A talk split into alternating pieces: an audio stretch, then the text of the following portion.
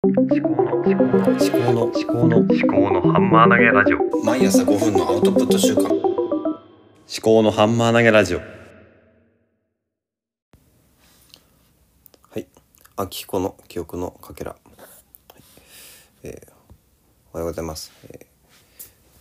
こちらは福島県で生きる私が記憶喪失に備えるために思考のハンマー投げをする番組です。今日は令和4年2月24日木曜日、午前4時41分です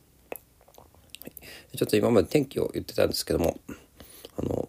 まあ、自宅の部屋の中で収録をしているので天気はちょっと省略します。まあ、そもそもなんで天気に言ってついて言ってたかっていうと、まあ、天気がどうだったかっていうことをあの話すと、まあ、自分の記憶があの蘇りやすいのかなって思ったんですけども、まあ、今天気はねあの他の方法で振り返ることもできるし、まあ、ちょっと必須ではないのでやめてみます。で、えっと、今日はどんな話をするかっていうんですけどあの今ノートで書いてるインプットインプット地獄からの脱獄っていう話とまたまた図書館で書いている本について最後少し話をします。でインプット地獄からの脱獄っていうのはどういうことかっていうと前にインプットを断捨離をしてアウトプットを優先にあの考えようということを話をしたんですけども話をしたというかノートで書いたんですけど結局あの断捨離っていう言葉では少し生ぬるいなというふうに感じて最近あのインプットが多すぎると。でアウトプットができない。結局あのノートで書いたりとかできないわけじゃないんですけども落ち着いてできない。あと私が大事にしてるのはダイジェスト。あの自分の なんかものにするっていうこと。そういう時間がないなっていうふうに、まあ、気がついたんですね。でこれはなんかノートの中であの山田太郎さんっていう図解書きの方がなんかあのインプットを次の、うん、インプットをするためにはアウトプットしないとインプットできないっていう図解があって あ結構そうだと思って。私の場合その Voicy を、まあ、結構多く聞いてたんですけどもあの Voicy が設定最初の設定だとあ連続再生されるんですよね。でどんどんどんどん別な話がこう連続再生されてってまあこれもうインプットの洪水みたいな感じになっちゃうんですね。そうすると聞いたことをこう自分の中で消化してで自分なりの解釈を一つ加えて外に出す外に出すっていうそういう工程がねできないでそのまま次のインプットに入っちゃうっていうまあ YouTube とか、まあ、今いろんなウェブサービスってそういうふうに自動再生っていうふうになってると思うんですけどそれって結構危険だなと思うんですよね。まあ、最初気が付いたのは Amazon の Amazon プライムビデオなんですけど子供にまあ見せていたら次々と次のが再生されちゃうとなんだこれってあの一緒に見てないと停止ボタンを押さないと終わんないじゃんっていう。でそれでまあいろいろ探したら設定で変えられるっていうことだったんですけど。それがねデフォルトになってるっていうのは、まあ、このインターネット社会の問題点だと思うんですけどね。ちゃんと調べて課題を感じてあのこのままじゃいけないっていうふうにあの感じない限りはその渦に飲み込まれてしまうっていうことです。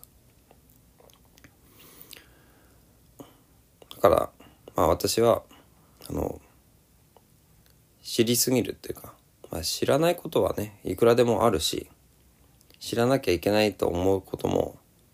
いろいろあるんですがそれ以前にただ知るだけではどうしようもないですね。だから自分がこのまあ人生で何をするかっていうのは結局はアウトプットしかないと思うんですよね。人がアウトプットしたものをインプットするだけで終わってしまっては。何もないならないんで。そこはやっぱ自分で切り開いていくしかないのかなと。自分の考えを持って。そのためにはあのインプット断捨離じゃなくてもインプットっていうのはもう今の社会だと地獄に等しい地獄に近いものだというふうに考えてインプット地獄からの脱獄ということで本当に意識してあの雲の糸を登り続けなければいけないんだというようなことを今書いているところです。はい、じゃああの今日の図書館本ですね。はい、え今日は伝え方の魔術及川、えー、幸久さん著ですね。これはうん2021年2月16日第1冊発行ということで伝え方の魔術集める見抜く表現する。これねインプットダイジェストアウトプットにこれ対応してますよね。あの集めるっていうのはインプットですね。見抜くっていうのはそれをこう自分の目で見てあの本質を抽出するっていうことだと思うんですね。でそれをで表現するアウトプットするっていうことだと思いますね。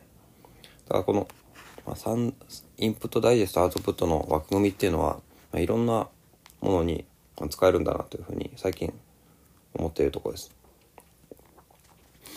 で、うん、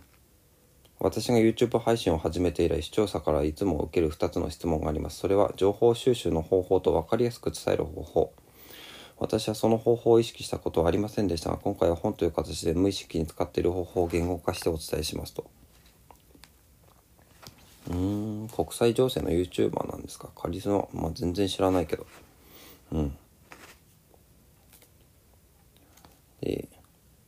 まあこの本ね、そう。伝え方ってことで、私もこれね、音声配信やったりとか、ノート書いたり、お産の常時研究室やったりとかしてるんで、まあ、伝え方って大事だなってのは常日頃思ってるんで、まあそれに関する本だったんで、パッと手に取って書いてみますね。で、これ最初にですね、まあまあ、初めにっていうのがあって、その後普通目次なんですけど、目次の前に本書を読むことで得られるメリットと本書の活用方法ということで、これホワイですよね。ホワイトハウがあるわけです。で、その前に初めにがあって、多分、初めにが、まあ、ホワットだと思うんですよね。うん。この、この本で何が、何なのかって。この本は、どういう本なのかって概要ですね。で、メリットっていうのは、何で読む必要があるのかっていう、なぜですよね。あの、あなたがこの本を読む必要があるのは、こういう理由ですよっていうメリットですね。うん、フェイクニュースに騙されない方法がわかるとか、うん、話べたても相手に分かりやすく伝えられる、うん、自分の伝えたいことに興味を持ってもらえる、うん、本書の活用方法。何度も読み返してください。ああ、これ図書館本じゃちょっとあれかな、買った方がいいのかなって。まあちょっと読んでみてね、あの、考えようかと思います。あとは Kindle Unlimited にあるのかどうかですね。うん。情報収集ね、まあ、インプット断捨離しようって言ってるそばからね、あの、断捨離とか脱獄、こうやってね、こういう本を読むって、まあでもね、その、全く情報収集しないんじゃなくて、まあ選んでいくっていうことだと思うんで、目的ありきで行う。うん、そうだな。うん。頭の中を整理する。フェイクニュースを見極める。エビデンスね。三日坊主。三日坊主。三日坊主になったら反省して一から出直せばいい。うん。自分と相性がいい媒体を選ぶこと。うん。なるほどね。まあ、このポッドキャストは、私は相性いいんじゃないかなと思いますね。なんかこう書いて、書くと、私はなんかね、あの、あれもこれ持ってね、入れたくなっちゃうんですよね。だからこうやって話して一発撮りみたいな形でやるっていうのは、でいいのかなと思いますね。データ95%、自分の意見5%。うーん。なるほどね。まあ、データがなければ信頼されないってことかなどうだろう。論理を立てるっていうのが大事なんだ。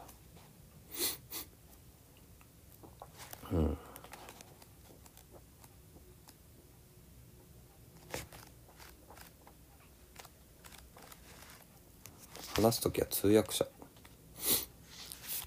自分を通訳者だと思う。うん自分の通訳者。ああなるほどね。自分のあ頭の中をそのまま出すんじゃなくてあの相手が別な言葉をね使っている人だと仮定してそうするとどうやったら伝わるかって考えるってね。あこれいいですね。通訳者。はい。ではこんなところです、えーうん今日はインプット、うん、これはともすればあの飲み込まれてしまうということで